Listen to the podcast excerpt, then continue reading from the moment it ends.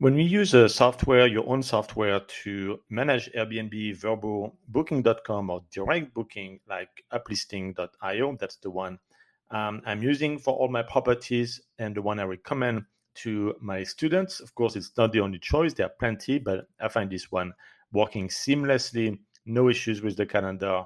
And um, a nice feature is that you can have a, a premium markup for different platforms. For example, you can have um, Booking.com or Vrbo at a different price than Airbnb because they have different fee, but also because you may attract different um, type of guests.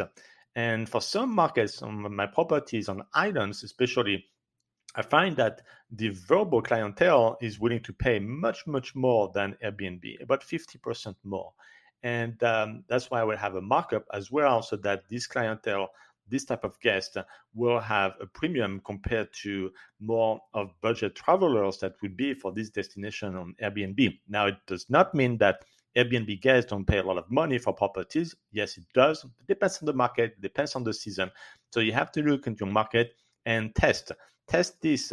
If you can have this managed on uh, a property management software, so called PMS, that's very easy to do. You have a markup pricing between Vrbo and Booking.com and Airbnb slash direct bookings.